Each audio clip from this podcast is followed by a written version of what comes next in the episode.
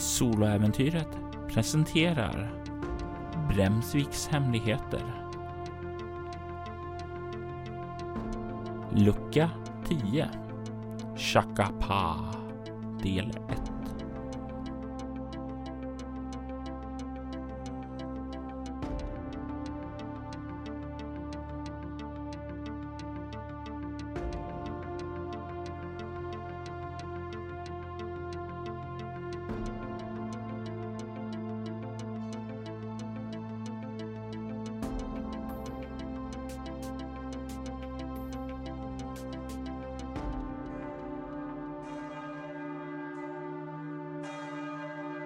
I'm an innocent. I've done nothing. I'm a nice guy. Coolio. Andrew hade anlänt till Frankrike, till Chateau Ford, för att delta i någonting som han själv inte riktigt var säker på. I alla fall inte förrän han kom dit. Och professor Ford visade honom en märklig artefakt.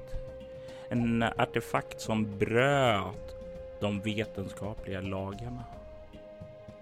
Det lämnade mycket intryck hos Andrew, som behövde vila och tog sig upp till sitt rum och gled in i sömnen. Men någonting väckte honom.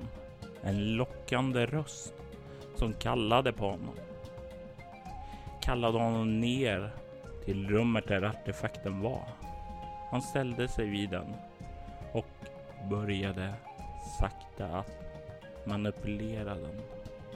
Och det var någonting där som klickade i honom och någonting som klickade i artefakten. Han löste pusslet som hade hållit professor Ford undan från full insikt i vad artefakten var. Och när Andrew löste den så dränktes han i ett ljus. Och när ljuset falnade så var miljön annorlunda. Andrew, du står mitt ute i en regnskog. Runt omkring dig så hör du tusentals främmande ljud. Ljud som inte alls är bekanta för dig.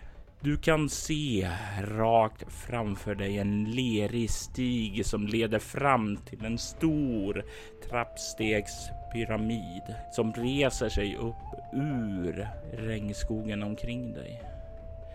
Bortom den kan du ana några berg som verkar resa sig upp. Men det är en främmande syn, en syn som du inte förväntade dig att se. Och jag vill att du slår ett chockartat skräckslag med ego. 13.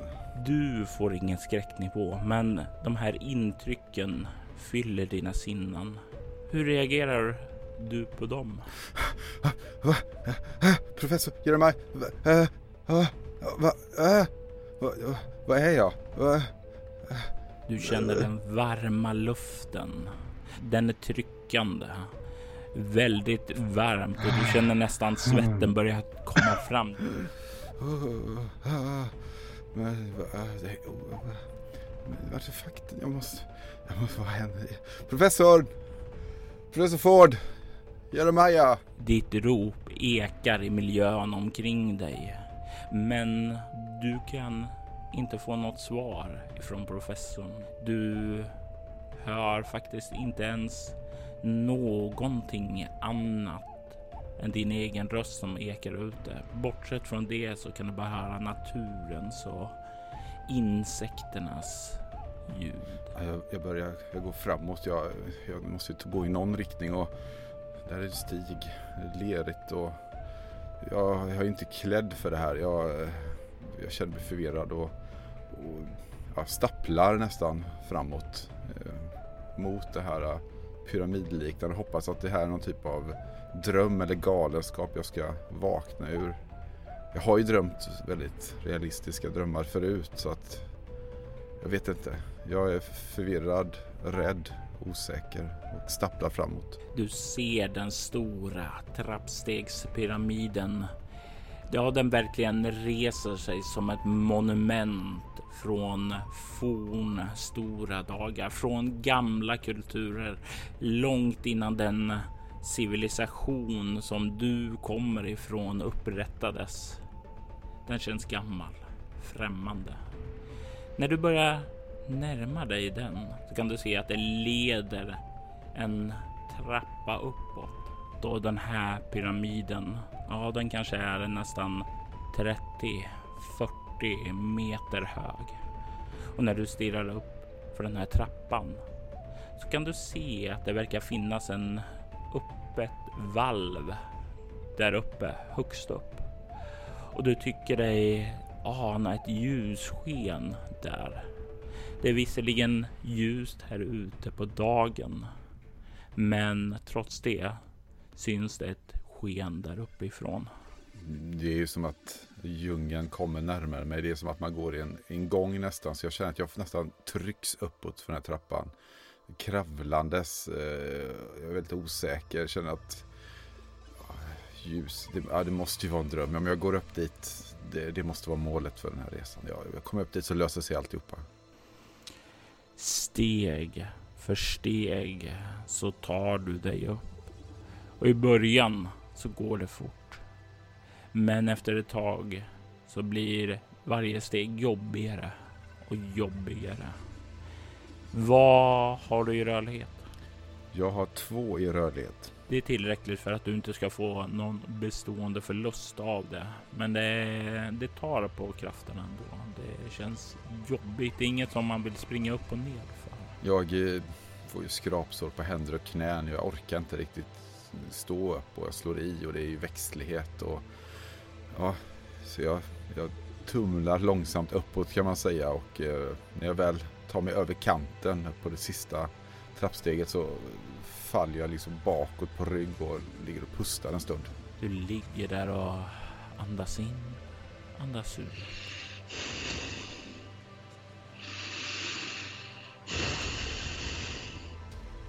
Du känner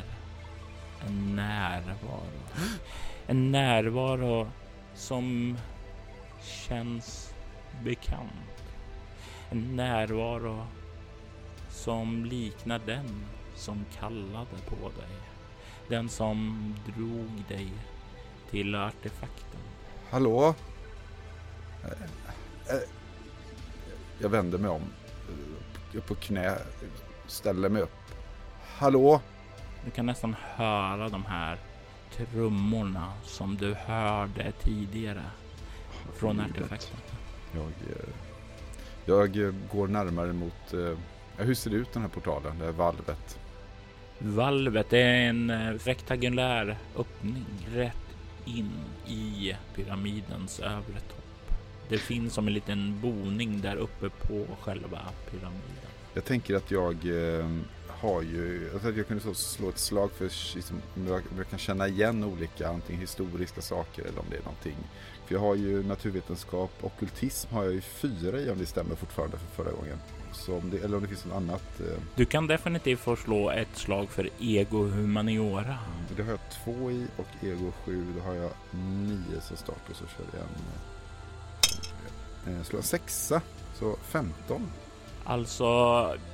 Du, ganska fort så drar du dig att det här, med tanke på att du befinner dig i ett regnskog, vad det här är för typ av pyramid, så är du rätt säker på att du troligtvis befinner dig någonstans i Sydamerika.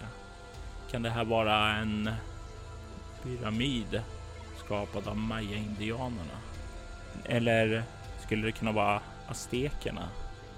De där 2 tidsserierna är rätt långt ifrån varandra. Eller kanske är det Olmec-imperiet som byggde det här. Du är inte riktigt säker. För det här är inte något du är bevandrad inom. Men den här pyramiden skulle du nog gissa på har stått här länge. Och när jag säger länge alltså så menar jag tusentals år. Jag ser mig runt. Jag svänger liksom runt. Men vänder mig fort när jag... och svinden av att se djungeln långt där nere och stapplar bakåt och vänder vi om igen och går mot öppningen kanske stötte jag mig till och med mot kanten, mot ena portens sida så att säga. Du kan se in i pyramidens inre. Det finns bara en öppning och det är den som du befinner dig vid. Men trots allt så är det ljust här inne. Det är ljust och det lyser upp allt. Mycket av det här utrymmet verkar tas upp av en bassäng fylld av vatten.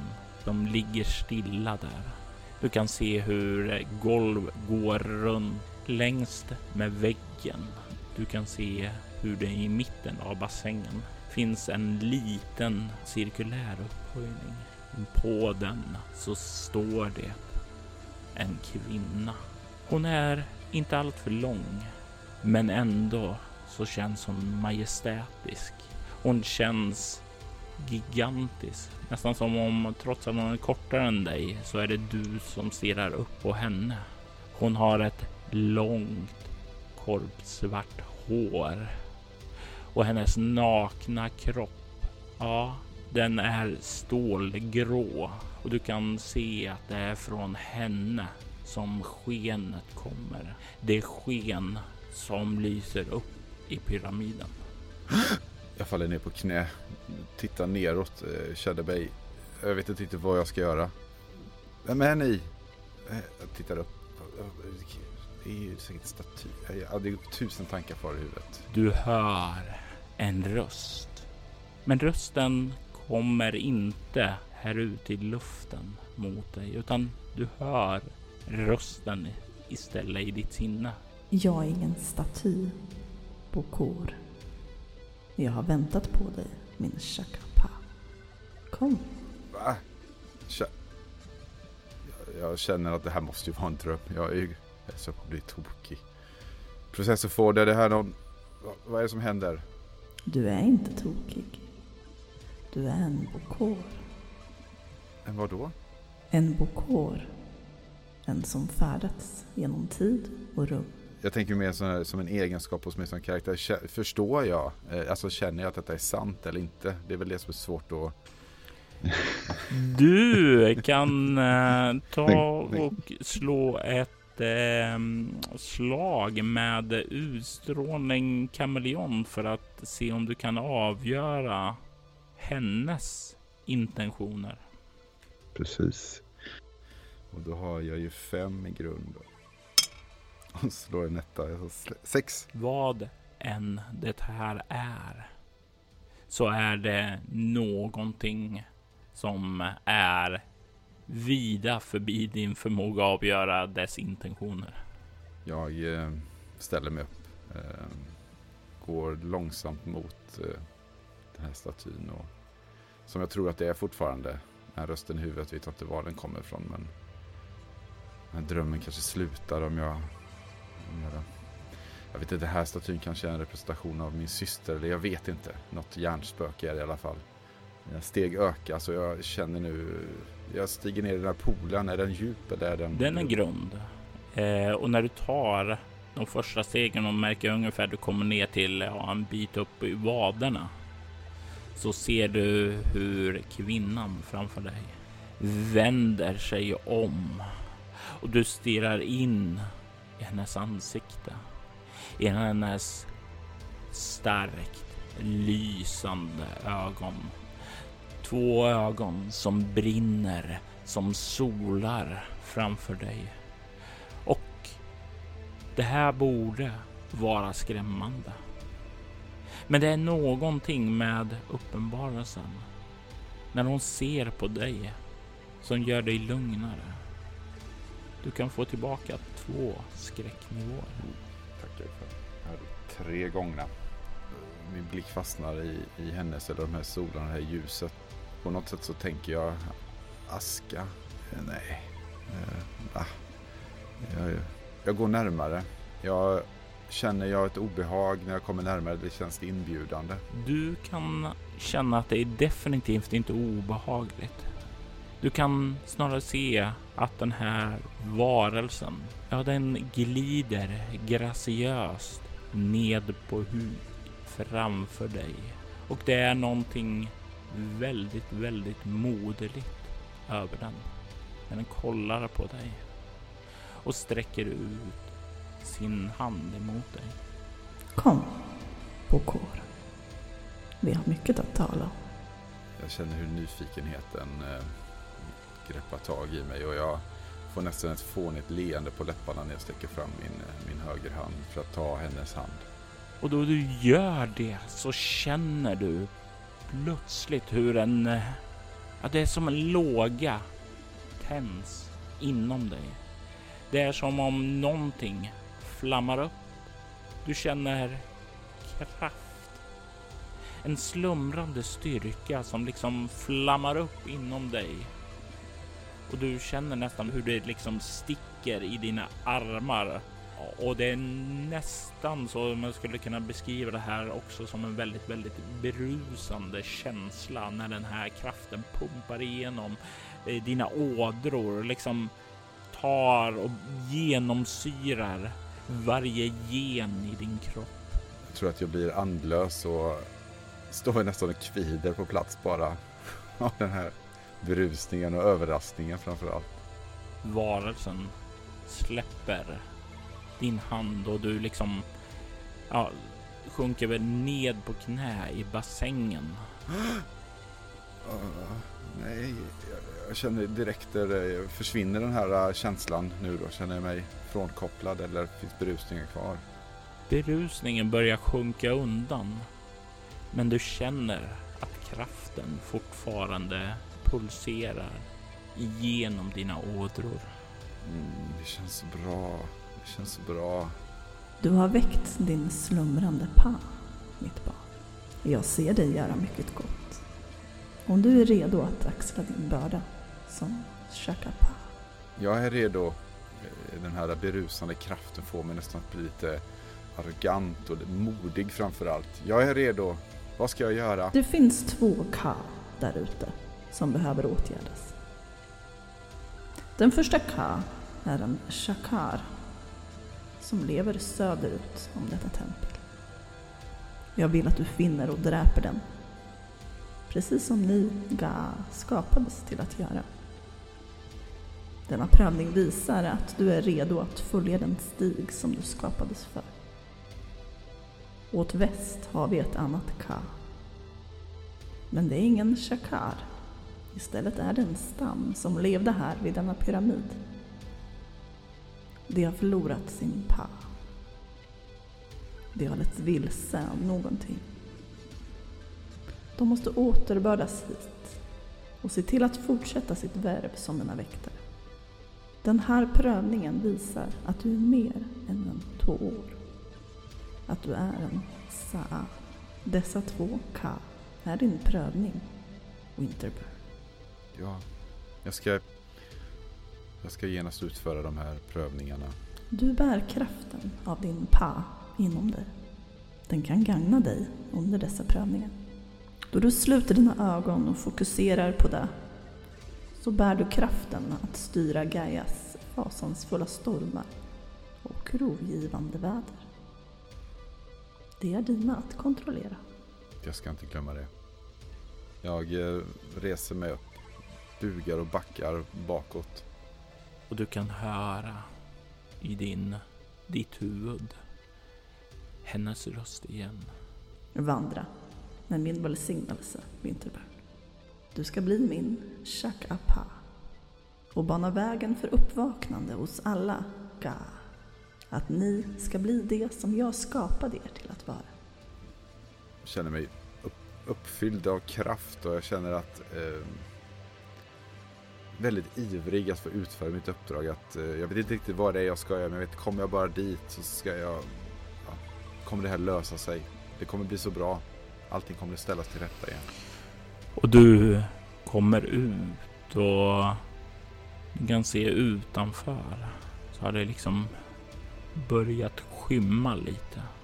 Det måste ha gått längre tid där inne än du trodde att det hade gått. Och när du liksom har kommit undan där och börjar ta de första stegen ned för trappen så känner du dig Ja, det är väl först då som liksom allt det här liksom väller över dig, intrycken om varelsen, att du känner den här kraften pulsera in genom dig. Och du kan slå ett skräckslag, ett chockartat skräckslag med ego. 9. Och det är ju inte naturligt för 5 öre vad som du har varit med om, och det bryter ju mot de vetenskapliga lagarna, men det är så fruktansvärt som det kanske borde vara. Du får bara en skräcknivå. Medan jag går ner för trappan så jag försöker känna efter, jag knyter mina nävar och släpper dem, och jag spänner kroppen och slappnar av, och jag försöker på något sätt känna efter det här. Jag förstår ju inte riktigt vad jag menar med kraften, men samtidigt fanns det någonting när jag fick förmågan som gjorde att jag kunde ändå vidröra någonting. Det kändes som att när hon började prata om det här med att jag kunde kontrollera eller påverka vädret runt omkring mig, så är det som att jag känner att jag liksom kan omfamna någonting som är större än mig själv och nå ut. Så jag liksom jag försöker lite grann, jag försöker liksom frammana någonting, jag försöker. Det är väldigt abstrakt för mig. Det är som att modellera någonting in i huvudet. När du då försöker modellera det här i huvudet, och den här varelsen sa någonting med väder. Det är det som Andrew tänker som väder. Vad är det första som bubblar upp i hans sinne när han liksom sitter där och försöker modellera det här och få det att bli mindre abstrakt? Ja, det är ju först och främst är det vind i någon form, för att när jag rör på armar så känner jag ju bruset, och det är som att det sträcks ut längre, att jag liksom försöker, kan jag vidröra trädkronorna, kan jag liksom på något sätt få vinden att vidröra vinden på något sätt. Spendera en valfri bestående förlust. Då tror jag att det är utstrålning, kan jag tänka mig. Jag blir ganska härjad av det här på något sätt. Du fokuserar och du känner plötsligt hur du, nästan när du liksom försöker tänka på det här trädkronorna och röra det, så är det som du plötsligt känner hur vindarna omkring dig, ja, du känner dem. Du kan nästan se dem framför dig. Du ser hur de far omkring, runt omkring dig. Och du kan med din viljestyrka och din handgest styra dem bort mot träkronorna, och du kan se hur de rasslar till där. Jag utbrister så här vällustljud. Jag uppfylls ju av den här makten som kommer till mig helt plötsligt. Jag har ju inte känt mig som en sån person tidigare i livet, men nu är det något som bara det liksom rinner över. Det är kanske adrenalin, det kanske är endorfiner, jag vet inte, men jag börjar leka med förmågan, och jag försöker liksom, ja, mer och mer vind, större och större liksom. Och du känner snart när du liksom leker vidare där hur vinden tar tag i dig och hur du lyfter uppåt. Hur vinden för dig uppåt i luften. Hur du svävar bort ifrån pyramiden, ut över träkronorna. Den frihetskänslan när du liksom känner hur vinden bär dig fram dit du vill. Jag sätter kurs söderut. Det faller över mig att den här chakaren som jag ska bekämpa på något sätt, den är viktig att ta först, eftersom sen ska de här väktarna tas tillbaka, och det börjar vara en enkel match, för klart att de vill tillbaka och vakta. Och du styr vindarna att bära dig söderut. Du glider över den uråldriga regnskogen. Du kan ana ljudet av fåglar där nere, av djur, av vind. Och det är så annorlunda mot allt som du har upplevt tidigare i ditt liv.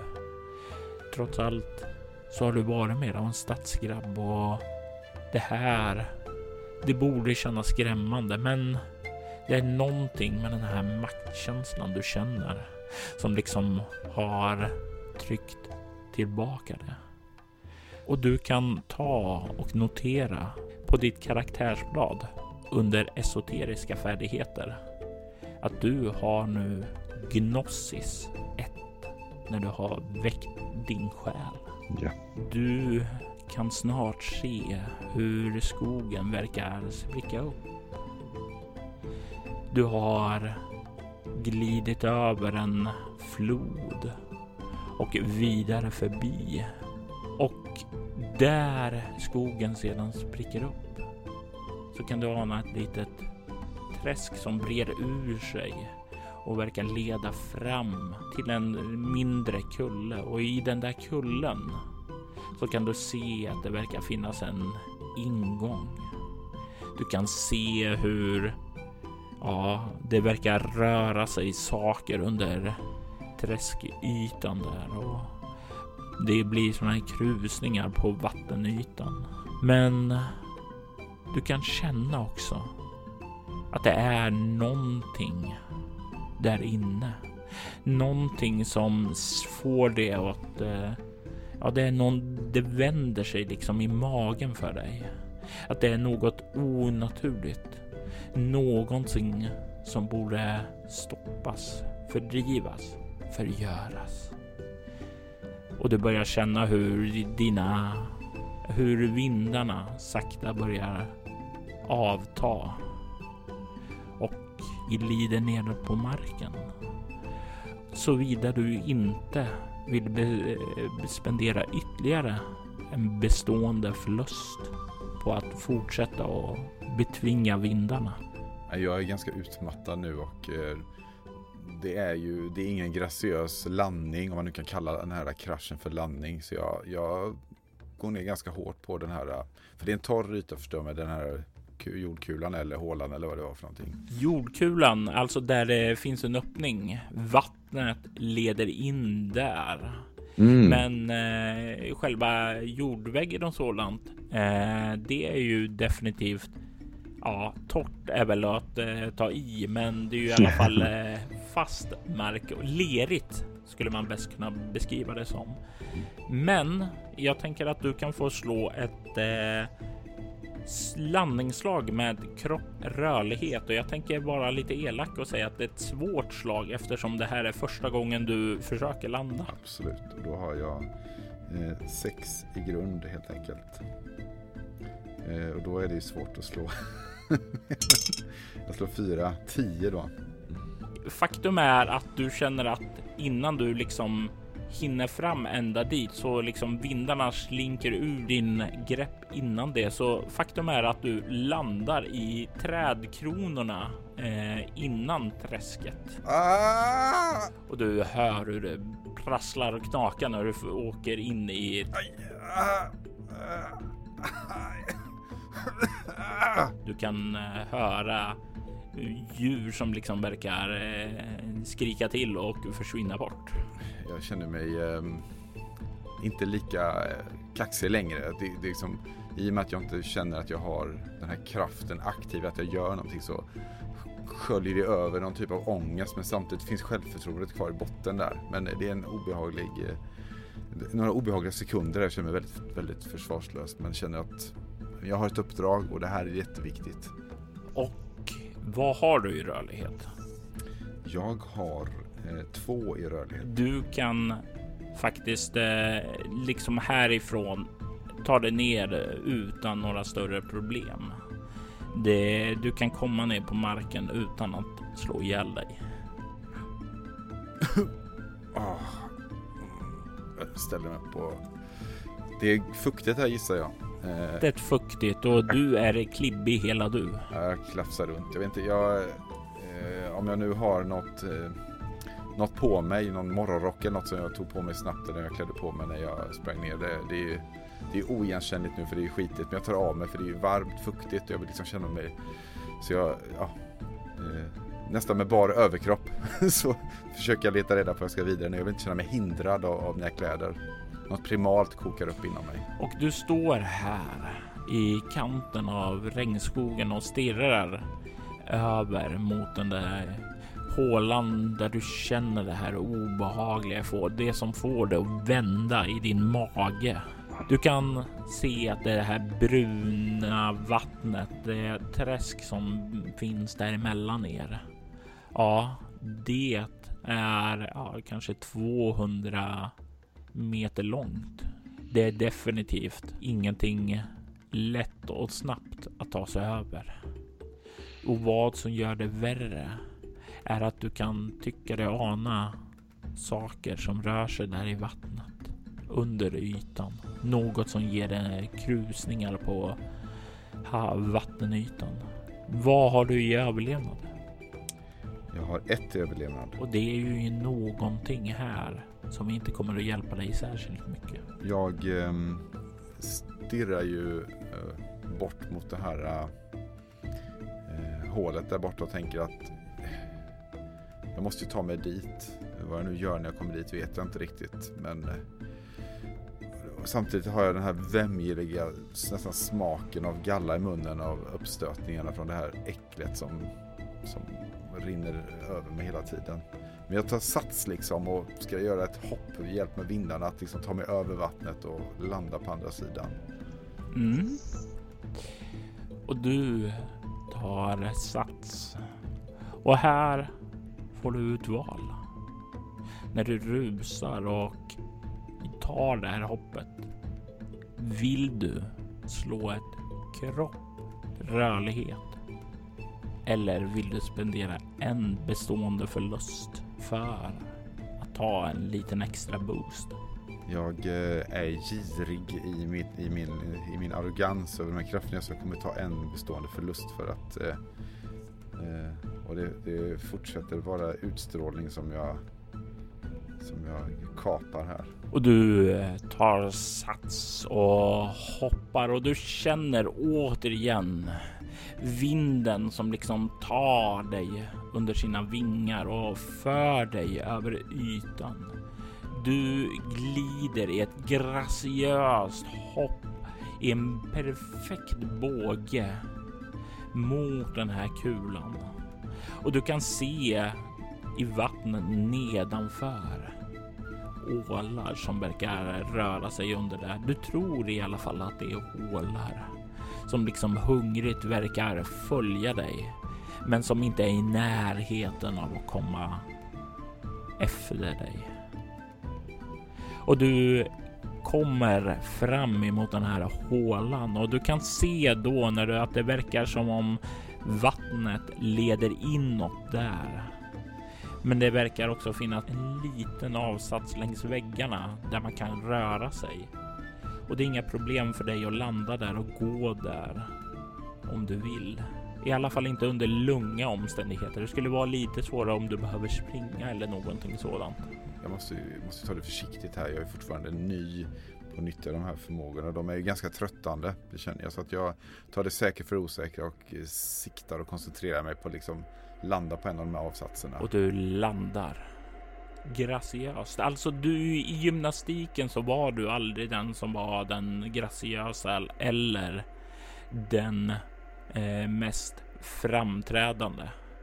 Men om de skulle se dig nu, alltså wow. Det är som att jag stannar och bara landar väldigt mjukt den sista decimetern bara. Och jag känner ju mig väldigt, väldigt skicklig och självförtroendet kommer tillbaka och pumpar igenom min kropp och jag ser mig omkring. Du kan se djupare in här i gången som leder in. Jag tänker mig att du kan få slå ett kropp obemärkt eller egoöverlevnad.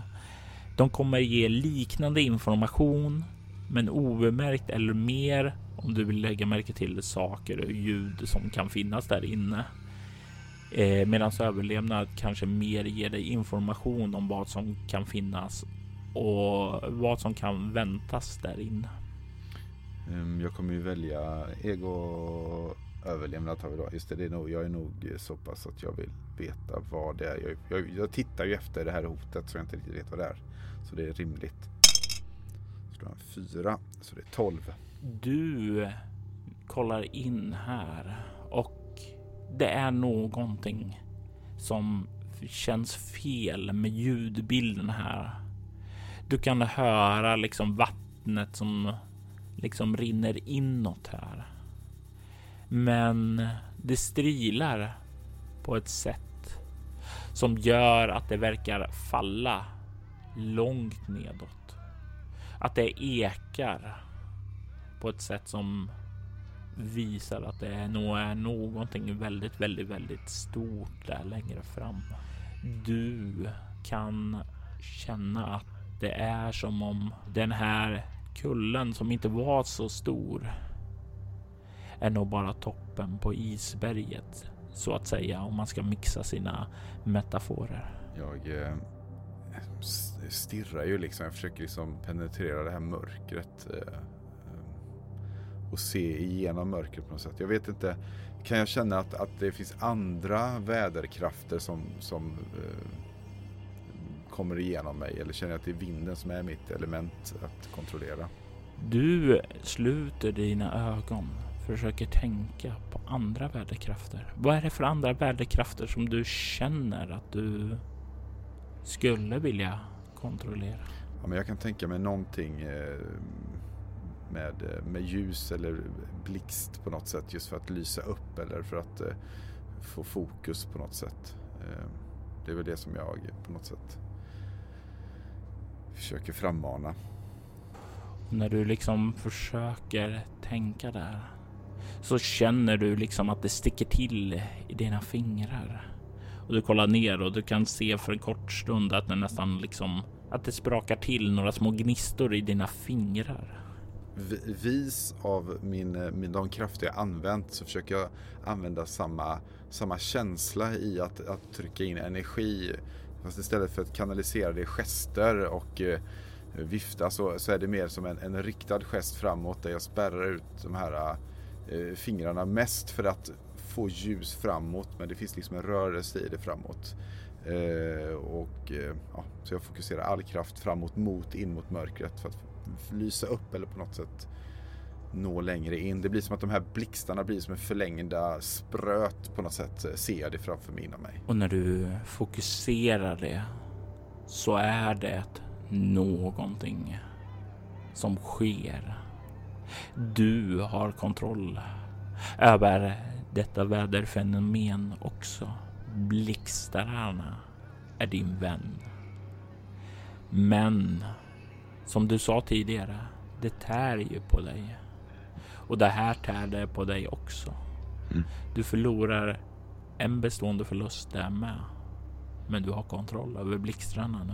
Och då väljer jag kropp. Gången lyses upp av blixtrarna. Och du kan ana att det verkar öppna upp sig i en större sal längre fram. Jag kan följa den här avsatsen inåt. Är det så det fungerar? Ja, du kan följa den vidare inåt. Jag känner att jag behöver återhämta mig lite grann, eller åtminstone hämta andan, för även om jag stått stilla nu och landat så min puls går fortfarande, och kroppen är inte riktigt akklimatiserad mot de här krafterna. Det är lite grann som man har starkare muskler än ben, så risken är att jag knäcker benet för att musklerna förstärkas. Så att jag går försiktigt inåt längs kanten i det här mörkret. Jag tänker mig att du kan förslå ett kropp obemärkt för att röra dig ljudlöst. Mm. Och du ska komma upp i 13. Ja, det är ju omöjligt, men jag kan ju slå ändå. 6 plus 2 är 8. Du rör dig in så ljudlöst du kan, och du tycker ju trots allt att det här låter ju inte så mycket. Du kan se att det här utrymmet som brer ut sig framför dig verkar vara en grottsal. En naturlig sådan. Du kan ana att där inifrån så känner du en doft. En doft som du inte kan identifiera. I alla fall inte om du... Eller jo, du kanske skulle kunna identifiera den. Det är stanken av död och förruttnelse. Gud. Visa dig! Du kommer fram till öppningen och blixtrarna skiner upp då du säger det där, och du kan skåda framför dig ett stort bottenlöst svart hål dit vattnet rinner ned och slår i långt, långt där nere. Så det är i alla fall inte bottenlöst. Mitten av det här mörkret så kan du se en klipppelare verkar resa sig upp, och på den pelaren så kan du se en tron gjord av ben. På den så kan du se ett högrest skelett sitta, och du kan se en del senor som liksom går ovanför skelettet, och du kan se de rödsprängda ögonen i hålorna som stirrar emot dig. Den bär en fjäderskrud med ett flertal färggranna fjädrar, och en del det ser ut som pappersstrimlor som sitter där, och det är inte såna här billigt pappersstrimlor som finns idag, utan gamla pappersstrimlor. Och det är någonting uråldrigt över den här varelsen som sitter framför dig. En varelse. För det är en varelse. Den rör sig. Den ställer sig upp när du kliver in här. Och du kan höra från mörkret dessa röst ekar fram när den säger: Vem har klivit in i Mictlantecuhtlis rike? Vem har trädit in i underjorden? Och jag tänker att här får du slå ett fruktansvärt skräckslag med kropp. Kropp, det har 3 stycken i. Och jag slår en 6:an då, så jag är uppe i 9. Men det... Du får 3 stycken skräcknivåer. Och du känner hur ögonen som han har trätt på ett halsband runt halsen liksom vrider sig där de sitter och kollar alla emot dig när han säger så. Jag fokuserar och trots den här skräcken som kommer över mig så vet jag att nu får jag inte misslyckas. Så jag börjar springa mot den här samtidigt som jag vrålar ut: Jag är Chakapa och du ska förintas. Du hör garvet som kommer ur hans skelettkäft när du skriker det där. Och du sa att du sprang där, och du ser avsatsen snart komma närmare, och att... Precis, jag springer, och min tanke är att jag kommer bara hoppa ner, och jag kommer fokusera all kraft med mina blixtar rakt mot de här vidriga ögonen och det skrattande käften. Jag ska bara spränga honom, och må jag dö eller inte, eller så kan mina krafter med vinden i sista sekund rädda mig, men det bryr jag mig inte om nu, för nu ska den här bara förintas. Och du kastar dig framåt och fokuserar blixtrarna, och du ser hur de slår emot honom, och du hör hans vrål. Dö!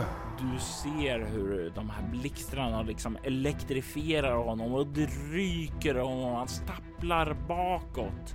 Du hör Mictlantecuhtli skrik där, och i nästa ögonblick så svartnar allt. Men inte för att du blir medvetslös, utan för att du faller ned i det här mörkret. Hur du känner hur du faller djupare och djupare nedåt. Jag hör hur vinden börjar vina i öronen av att jag faller fortare och fortare, och på något sätt där så släpper jag den här ja, blixtarna har ju försvunnit, men jag släpper fokus på den och bara tänker på, nu ska jag liksom jag trycker liksom neråt med armarna i den mån det går, och för att bilda luftbarriär under mig så jag kan stanna upp och sväva igen. I vilken egenskap förlorar du en bestående förlust? Jag väljer att ta en utstrålning, för det påverkar min viljestyrka när jag använder den här kraften på det här sättet. Och du känner hur du, när du slår ner med händerna, att den vinden liksom, den omfamnar dig, håller upp dig.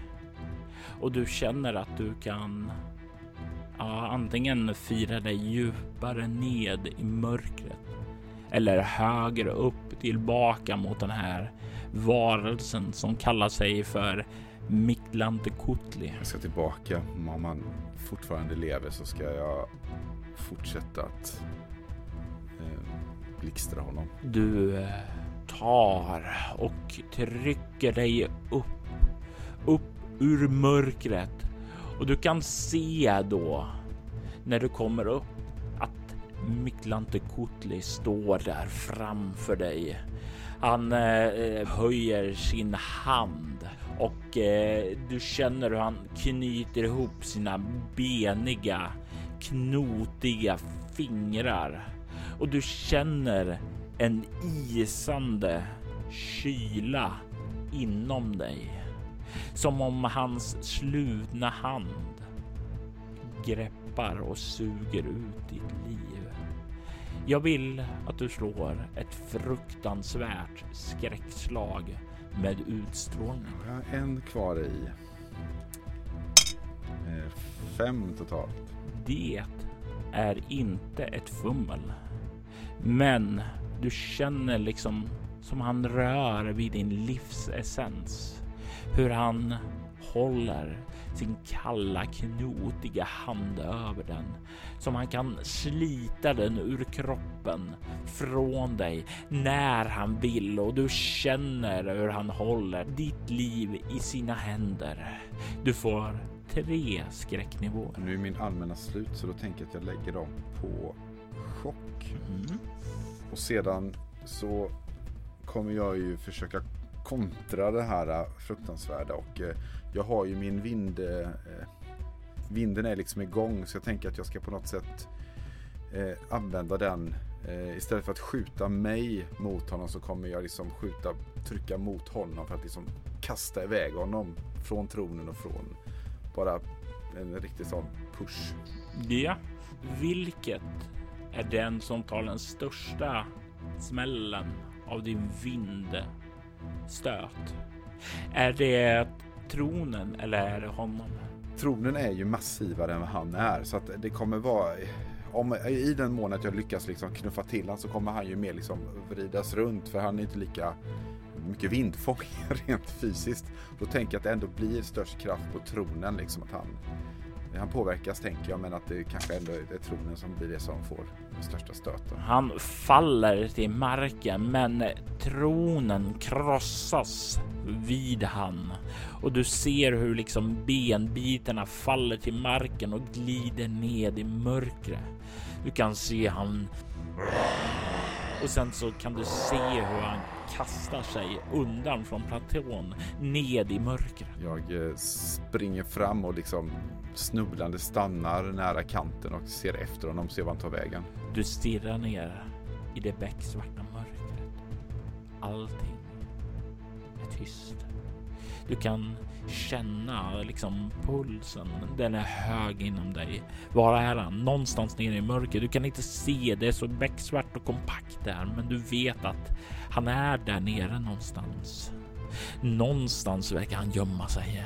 Och det enda sättet att ta sig ner är, går det att klättra här, eller är det att hoppa och försöka göra som jag gjorde innan och fånga med vinden på något sätt? Du kan glida med vinden fortfarande. Ja, då gör jag det. Och hur går det tillväga? Hur ser det ut när du försöker använda vinden för att ta dig ner? Var det även vatten som rann ner här i det hålet, eller var det separat? Nej, vatten rinner också ner. Jag vill hålla mig nära någon av väggarna, så att säga. Eller någonting som är så jag inte har ryggen säkrad. Så jag tänker att jag är så att jag nästan ställer mig på vattnet och åker med, för att det är vinden som jag använder för att bromsa mig.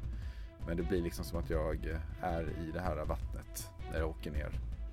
Ja, och du tar dig från den här mittenpelaren tillbaka där du kom och glider nedåt där.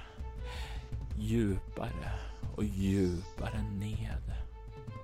Och du börjar känna stanken av ond, bråd död blir allt mer intensiv. Och du kan ta en bestående förlust i utstrålning eller ego, då ditt sinne blir allt mer alltså dunkelt av den här stanken och distrahera dig från att tänka klart. Då tror jag att jag är ego som börjar ätas upp här. Och du känner till slut hur du i mörkret landar i vattnet. Vattnet som verkar samlats här. Du vet inte hur länge det har runnit ner det här, men länge har det varit. Och du känner att det är, ja, det stinker sump här nere. Du vet inte hur mycket sumpgas som kan ha bildats här av Gud vet vad som finns här nere i vattnet. Men där du står så känner du att det flyter omkring saker. Saker som du inte kan se. Saker som du inte är säker på att du ens skulle vilja se. Jag vädrar liksom i luften, men kanske inte så mycket mer med näsan, men mer med mitt sinne att försöka känna efter vad han kan vara. Likaså som jag kände den ondska förut, så fick jag använda magkänslan att hitta vilken riktning han kan vara i. Du tror att du kan ställa dig mot den mäktiga Mictlantecuhtli. Då hör du det eka omkring dig, och ditt sinne skulle inte kunna avgöra det. Inte tidigare i alla fall, för rösten verkar komma överallt och från ingenstans. Men din magkänsla känner ju den under dig, nere i vattnet, på väg upp emot dig. Jag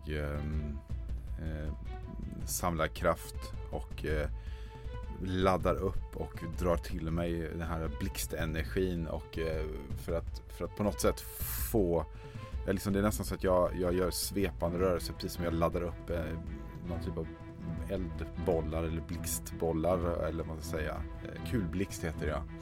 Och för att ladda detta och skicka i den riktning när jag känner att jag har full kraft där jag tror att den här besten är, och så fokuserar jag all kraft åt det hållet. Var kommer den bestående förlusten? Nu är det kroppen, och det är ju för att jag bränner ju mig samtidigt liksom. När jag gör det här, mina fingrar har ju börjat liksom nästan, det är ju brännskador, de är ju nästan svartnade delar av dem som kanske kommer läka, jag vet inte, men det är ju det som händer med mig, för att det är ju så otroligt mycket energi i det här. Så det är kropp som tar det. Och du släpper lös kulblixten rätt ned i vattnet och hinner nätt och jämnt ta dig själv upp ifrån vattnet. Och Mictlantecuhtli kommer aldrig upp. Du ser hur blixtrarna slår ned i vattnet under dig och hur det elektrifierar hela den sjö som brer sig ut här nere. Och när det lyses upp av det här elektrifierade ljudet så kan du se det döda som flyter omkring här. Både människor och omänskliga varelser. Den här varelsen verkar inte ha diskriminerat vilka som har dragit ned i sin mörka underjordiska håla. Du ser hur allting sprakar upp och du hör nerifrån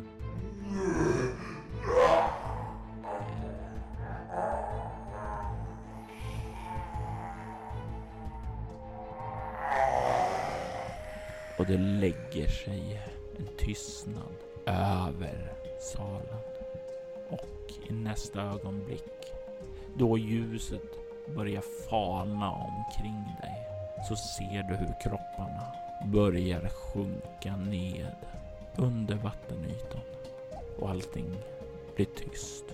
och den här magkänslan som du hade av något ondskefullt, den försvinner. Och på något sätt så känns den här platsen renad. Att din prövning är avklarad. Du kanske trots allt är värdig att bli en Shakapaha. San Sebastian 2006. När Juda hade lämnat Emiko begav sig hon hemåt igen, konfunderad över händelserna i gränden. Något i henne hade väckts. En sorts kraft. Men vilken? Emiko hade ingen aning. Det enda hon var säker på var att hon var tvungen att lära sig att kontrollera den. För det var det enda hon kunde göra. Finna kontroll. Finslipa sitt kunnande. Emiko visste inte varför, men i sitt hjärta kände hon att det var viktigt. Natten var nu sen. Så sen att den kunde räknas som morgon. Emiko slumrade djupt i sin säng, men i sömnen fanns ingen ro. Hon plågades av drömmar. Eller rättare sagt, en särskild dröm. Högt upp på en klippa stod hon i en kraftig storm. Från sin position kunde hon se ned på ett mörkt citadell långt bort vid horisonten. Det var byggt i en sorts mörkblå metall som blänkte i det månsken som letade sig igenom revorna mellan de mörka molnen på himlen. Mellan citadellet och klippan hon stod på fanns ett fält som såg ut att sträcka sig så långt ögat kunde nå. Gräset på marken verkade fuktigt, av molnen att döma troligen av regnstormar. Ingenting levande syntes, men från citadellet kunde det höras mänskliga skrik som vittnade om smärta. Men det var inte bara mänskligt liv som hördes därifrån. Även extatiska vrål av väsen som definitivt inte var mänskliga spreds över slätten från citadellet. Det där är ondskan som du har tränat för. Rösten hördes bakom henne och fick Emiko att vända sig om. En kort kinesisk man iklädd vita sidenbyxor och en traditionell blå sidenrock med vida ärmar stod nu framför henne, vänligt leende. Felicia, det var länge sedan sist. Jag har saknat dig. Mitt i den storm Emiko befann sig i kände hon sig ändå plötsligt lugn. Emiko visste att hon hade sett mannen förut, men återigen var det en del av det livet hon inte längre mindes. Felicia? Va? Vem är du? Jag var din vän. Nu är jag din ledsagare. Mannen höjde sin hand och pekade bort mot citadellet. Han väntar där inne. Vem? Din nemesis. Mänsklighetens anatema. Den som du är dömd att möta. Om och om igen tills den sista cykeln nås. På ett ögonblick förändrades omgivningen och det stod på en gräsmatta i en modern stadsmiljö. Runt omkring dem rörde sig japaner i ett vardagligt liv. Ett ungt par joggade förbi Emiko och hennes ledsagare, medan ett äldre par rastade en hund en bit ifrån dem. Ute på gräsmattan sprang några barn omkring och lekte under sina föräldrars vakande ögon. Platsen var lugn och harmonisk. Emiko märkte dessutom snabbt att det var en mycket bekant plats. Hiroshima. Emikos röst var matt och skräckslagen. Hon mindes den här platsen. Någonting ofattbart och mycket ondskefullt var på väg att ske. Längre bort såg hon sig själv i sällskapet med sin mentor. De kom joggande mot en plats där hon nu stod. plötsligt bröts lugnet av en explosion som slet sönder himlen. Det dröjde inte ens en sekund innan hela omgivningen var omsvept av ett starkt, intensivt sken. Inga skrik, inget kaos, ingen smärta. Ljuset dog ut omkring dem. Det var borta lika fort som det kom. Kvar fanns ingenting av den park hon nyss befunnit sig i. Emiko befann sig i ruinerna av en uråldrig stad. Runt om ruinerna kunde hon endast skåda ett ökenlandskap. Från himlen kom ett starkt sken från en sol, men trots det kändes det ingen som helst värme. Istället utstrålade omgivningen en kall, dystopisk stämning. Vad var det där? Den lilla pojken väckte de uråldriga krafterna. Han slet kraften ur sin moder och väckte bästarnas fader. Jag förstår inte. Med tiden kommer du att göra det. Tiden då han vaknar och försöker kväsa dig och din kärlek. Min kärlek? Äktenskapet mellan himmel och helvete. Det älskande paret som sägs vara det första steget att stoppa människans anatema. Ah, du menar bästarnas fader? Hoppsing tog fram en blomma ur sin blåa rock och överräckte den till Emiko. Hon fattade den varsamt och tittade samtidigt ned på den. Det var en svartros. Emiko var på väg att fråga vad han menade med den, men det då han tittade upp igen var han spårlöst försvunnen. Hon var kvar i ruinerna. Ensam. Övergiven. Fylld av de känslorna vaknade Emiko i sin säng. Utanför hade solen sakta klättrat upp tillräckligt högt på himlen för att den skulle sprida sitt livgivande ljus in i rummet. Emiko mindes tydligt varje fragment av drömmen. Eller hade det verkligen varit en dröm? Kanske var det spillror av hennes minnen. Det måste vara så. Hennes minne måste vara på väg att återkomma. Emiko andades lättat ut och var på väg att ta sig ur sängen då hon lade märke till en detalj som hon fram till nu missat. I sin hand höll hon en svart ros.